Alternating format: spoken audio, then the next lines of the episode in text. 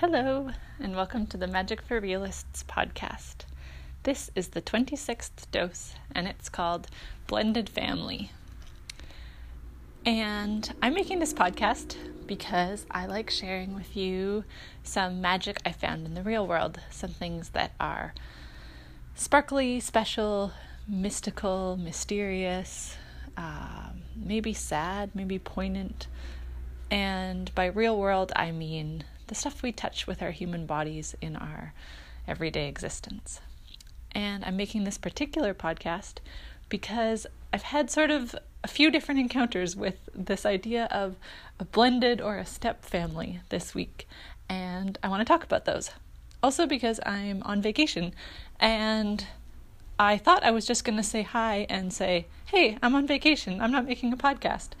But uh, that didn't really feel like enough. I feel like I wanted to do something a little bit more fun, maybe. I always find making these podcasts fun, so I'm not sure where I'm going with that. But, anyways, this is a light, this is not overly thought out. This is more like really you're just sitting down with me and I'm telling you some things about my week. And I'm going to end with reading you a short story that I wrote, which is also vaguely related to this theme. So here we go blended family. A uh, little bit of history. I grew up with, so no, I, I was going to say I grew up with my mom, but at first I grew up with both my parents, my mom and my dad. And when I was about two, my family moved to a new house. And down the street from my family was another family, and they also had some kids. They had two kids, and I was the only child in my family at the time. And we started to play with these kids, and the parents started to hang out. And I didn't really know any of this until little tiny pieces of the story pieced themselves together over the years. Because growing up, all I knew was that my dad didn't live with us, that my parents were divorced, and I was pissed. I was mad, sad, angry. I don't think I knew that I was angry. And I missed my dad. I, yeah, the divorce was messy and I experienced it as a really bad thing for most of my childhood. And the woman down the street became my stepmom. And she started to use the term blended family when our families got together. I have a older stepsister and stepbrother who I never really lived with full time, but they I visited with them and got along well. And the uh, this term blended family really bothered me. I I didn't like it. I don't remember if I spoke up against it or not, but yeah, I didn't like it. I felt like my family had got ripped apart. I felt like it was a broken family, not a blended one. And and now uh 31 years later, I'm 33 years old. I I kind of like the word blended family. I just watched a ridiculous movie called Blended, which I am not necessarily recommending because it's um has a lot of ridiculous scenes in a sort of like fake African resort, which to me lessens the movie a lot. The storyline's kind of fun and uplifting and funny, but the yeah, the, the African safari is over the top. Anyways, blended. So I watched this movie and also I just got to go visit with my stepsister and and her two little boys. And this is actually kind of choking me up a little bit because um she really naturally said that I was their auntie. She said, Auntie Lindsay, like, this is your Auntie Lindsay. She's my sister. Therefore, she's your auntie. And Bappa is what they call my dad for grandpa. And she's like, she explained that I'm Bappa's daughter. and it felt so good to be their auntie. I've only met them a few times and we haven't visited for COVID reasons. Maybe that was the reason. Maybe we wouldn't have seen them anyways. But, anyways, getting back all together was so lovely. And and I got to hang out with my family. Like they really felt like my family. And I'm I'm still really touched by that. I'm really touched by being called Auntie Lindsay. um and my boyfriend and I got to build boats with them, like out of milk cartons, which was just like what I used to do with my stepmom and my dad. And it was like this another generation of a family tradition. And it's so interesting because I haven't experienced that on my mom's side of the family, which is the side I grew up thinking was my family. And here I am having like a really a really family experience with my blended family and and it feels like the the broken part's over like i still have i still have that history of being the little girl who was really upset and and really torn apart and i like my psyche is different because of that it's very different i'm still working to integrate parts of me that I split away from way, way, way back. But it's feeling more like blended, more like like my this is it's not a broken family, this just is my family. This is the way my family is. And I'm yeah, that feels so good. Um and I I feel this like time is longer than it was when I was younger. And that like some things are are far enough in the past that that we can talk about them now. Like like nobody talk talks about how my dad and stepmom met. And I realized this gap. I mean, I've I've got little hints of it and how it all unfolded. And I I'm not I'm not worried about the technicalities really anymore. Like they've got on to have a 30 year long relationship. And yeah, like wow. And I I feel ready now to know what it was like when they fell in love. Like what was what was that like? And I realized that I'd never heard this story when I was listening to my boyfriend's parents tell their story of how they met. And and I I've never heard that of my dad and stepmom because it was a convoluted messy story and nobody wanted to talk about it. But I got to say last night I just got to say like, "Hey, I'd like to know that story. Like it's far enough away now. Um, would you mind telling me what it was like when you fell in love?" And and my dad was kind of brushed it off like oh it's pre-, you know like it's pretty straightforward or something and and my stepmom I felt like she understood that she, I wanted to know. She's like, "Yeah, it's it's part of your history. You'd like to know now." And it's so amazing to to be older and not have like there's still tender parts. I mean, I still choke up about it. But it's like the pain has kind of morphed into something almost yeah something beautiful it's like it doesn't feel broken it feels blended i should probably tell her i don't mind that word any now and i can feel other areas of i guess it's my heart. You can't see this but i'm pacing back and forth in my studio with my hand over my chest. And there's other parts of my heart that used to be really really sore. And and they're not like they're not as sore anymore. It feels almost like that when you have a like a muscle injury and then you can walk again like after I've I had a big knee injury almost probably 5 years ago oh gosh time is it's probably more like 6 years ago anyways and and sometimes I can feel that that knee is different but sometimes it, I don't notice it at all. But that feeling like those muscles, like at one point I couldn't walk. At one point there was a brace on my knee. And and now I can walk and hike and run and dance. That like time can actually heal things. And people tell you that when you're hurting. But you don't really believe it when you're hurting. Um, like, uh, maybe that's what my stepmom knew, because she would have been a little bit older than me now when I joined her life. Maybe she, maybe that's why she could use the term blended. Maybe she had a long enough view that she could see that it was it was gonna like work out okay.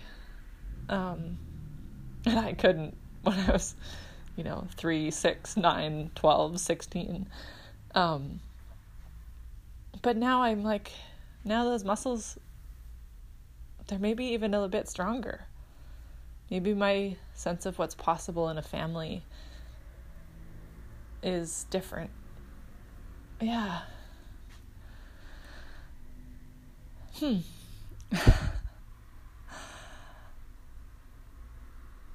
Ah. I'm not sure what else to say about that. Um,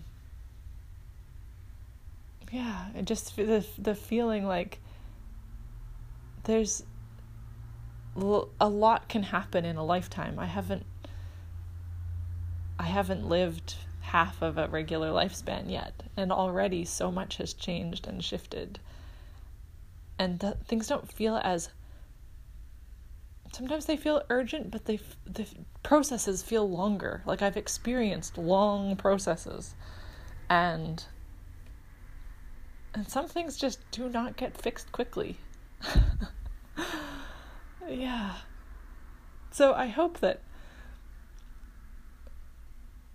that this is somehow helpful if you have something in your life that feels like ripped apart and where the word blended would be like really seemingly like naive and annoying.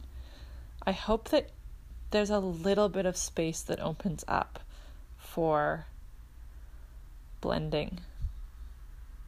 That somehow the two things that you thought could not go together could be blended slightly.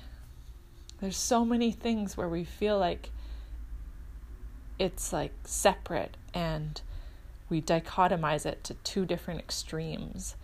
And it feels like across lots of areas, we are, even as a society, being asked to consider like gray zones or rainbow zones or middle ground and like of ways to blend things. And I felt that so personally this week of that the potential to to have it be blended in a way that felt so good. Like like now to these kids there's nothing broken about this family. Like I'm their auntie and that's that's like they were so thrilled with that. and it felt so nice to be called Auntie Lindsay. But yeah. Huh. Okay, so next part. I'm going to read you a short story that I wrote. Um, this is kind of like the episode a little while back where I read, read you a poem. This one, I'm going to read you a short story. Just let me open up my computer. Okay, I'm going to read you a short story. I can't say it's in its final iteration, but uh, I'd like to share it with you. And um, I think I need to come up with some sort of like erotic warning. Um, because a lot of the stuff I write, poetry and short stories, has um, an erotic element to it. So if that's offensive to you, you can just stop the episode now, and um, I'll see you next time.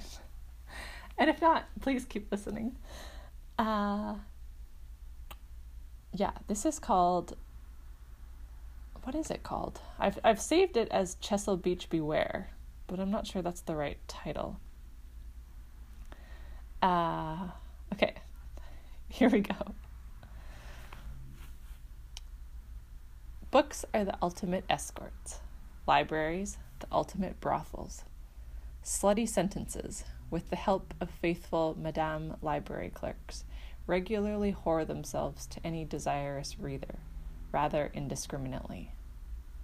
In return, the book only asks to be returned to its pimp of a shelf, filed according to Dewey's desire, to await its next encounter. People should be educated on the inherent risks of reading, which is why I'm telling you. There are safer ways to go about it. Wear glasses and use good lighting and ask questions of the text. But no one is immune to the potential diseases that travel through the intercourse of books. Beware of the tre- sexually transmitted inflections of poor grammar and bad ideas. Also, beware, because conception can occur very easily and at the least opportune of times. You could be easily seduced by a book about log cabin construction, and whoops! Next thing you know it, the big thing growing inside you has you up at all hours of the night. Soon you've quit your day job, and your soft body is forever altered by the need to build this dream. Before explaining to anyone, you're out in the woods hammering and sawing and hewing every day, past daylight even, into the cold companionship of night. You're laboring by headlamp until all that stood for your old life has been cut down and hewn into a completely different shape. Don't say I didn't warn you. In addition to legitimate conceptions of dreams, books are also responsible for innumerable clandestine affairs. Don't be fooled by someone who says it's the look in their eyes that draws you away. No, it's the story about the look in their eyes that gets you. The story that you read innocently four years back. The story was On Chesil Beach by Ian McEwan. The story of a young couple on their wedding night still haunts you like campfire smoke. Narrative, if it's worth anything, is always established in the details, and in McEwan's case, the detail you remember is the virgin wife's pubic hair. That one short sentence he wrote about her pubic hair peeking out the side of her panties. That one sec- sentence like a successful sperm among millions, impregnated you with desire. Not a desire for that character in particular, for besides, you prefer almost bald pussies, but for the electricity of a fresh, unknown body.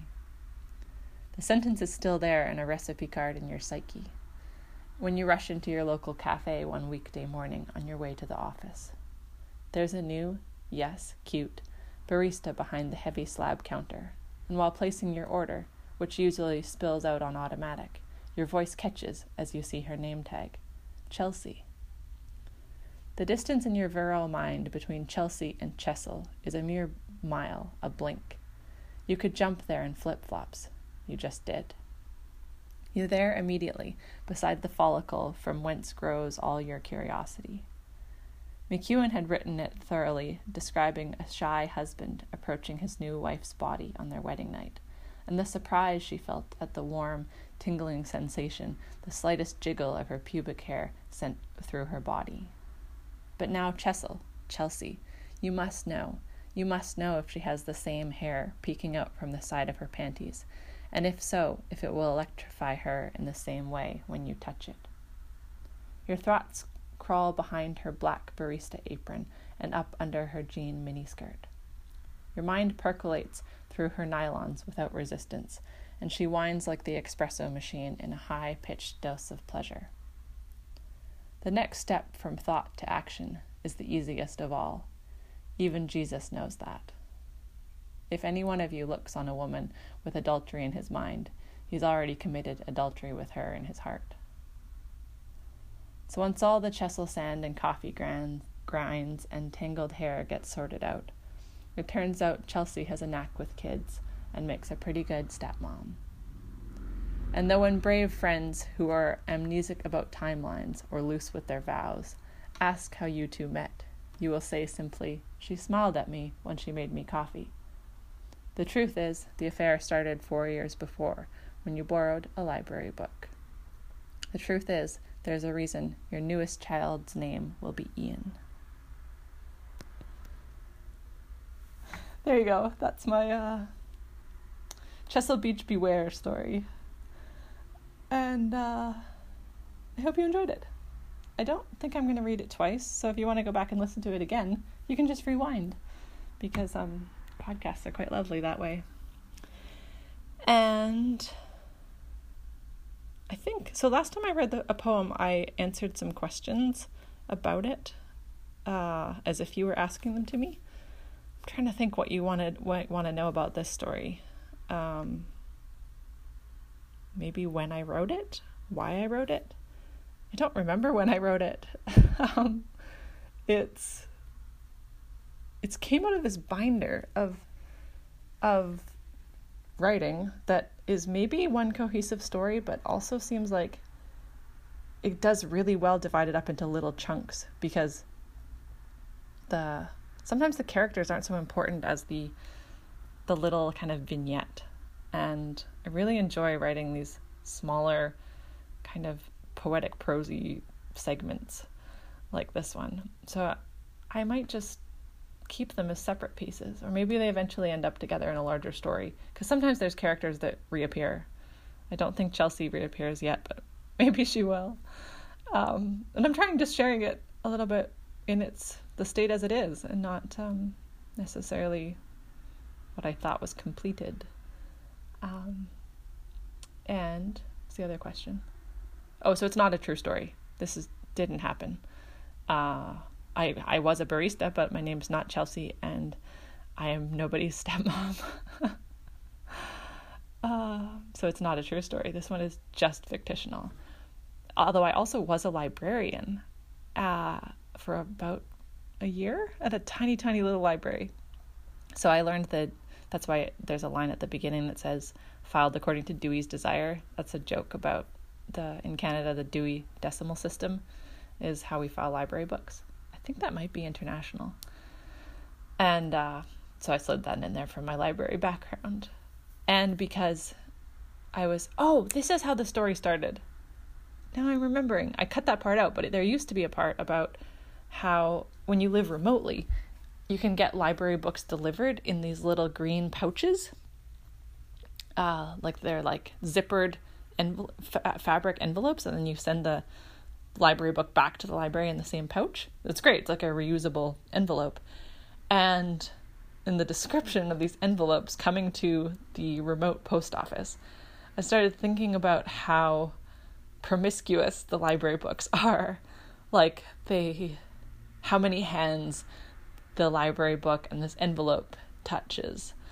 And yeah, libraries are one of those strange places where it's not private property and it's it's going through lots of hands and we're sharing with strangers and there's something erotic about sharing with a stranger something that is touching your hands in bed and your mind and is maybe changing your life and then it's going to go off in the dark to another stranger and also have that impact. And so I, f- I feel like there's a yeah there's an erotic like escort element to the life of these library books, especially the ones going in these little bags to remote destinations and then getting read and read in the dark maybe and in bed and then flying back so in, in remote areas the the mail arrives on an airplane so it's flying back to its shelf which is like the you know the headquarters and then it gets summoned to somebody else and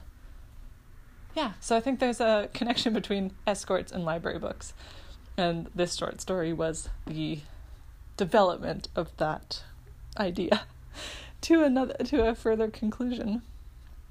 So, blended families. Uh, I don't think mine started with a library book, but I have yet to hear the story, so maybe it did. And I'm off to go canoeing for a few days, and there's a chance I won't make one of these next week. Maybe I will actually take a vacation um, or I mean a break from the podcast. So if you don't hear from me next week, don't worry. I'm just taking a little breather. And yeah, I think that's about it. If you want to get in touch and let me know about your own blended family, or let me know if you want to hear more stories or anything else you're wondering about, I love to hear from you. Thanks to those of you who said hi this week. It always makes me smile. And I love knowing where you're listening from because it's so cool to me that people all over the world can connect through podcasts. So thank you. And if you are currently having something in your life that feels broken, I am giving you a big hug and sending you love for that situation. I'm putting my hand over my heart right now so you can hopefully feel some of that love. And I will talk to you next week, and maybe, or the week after. I'll talk to you soon. And until then, I hope you do experience some magic in the real world. Bye for now.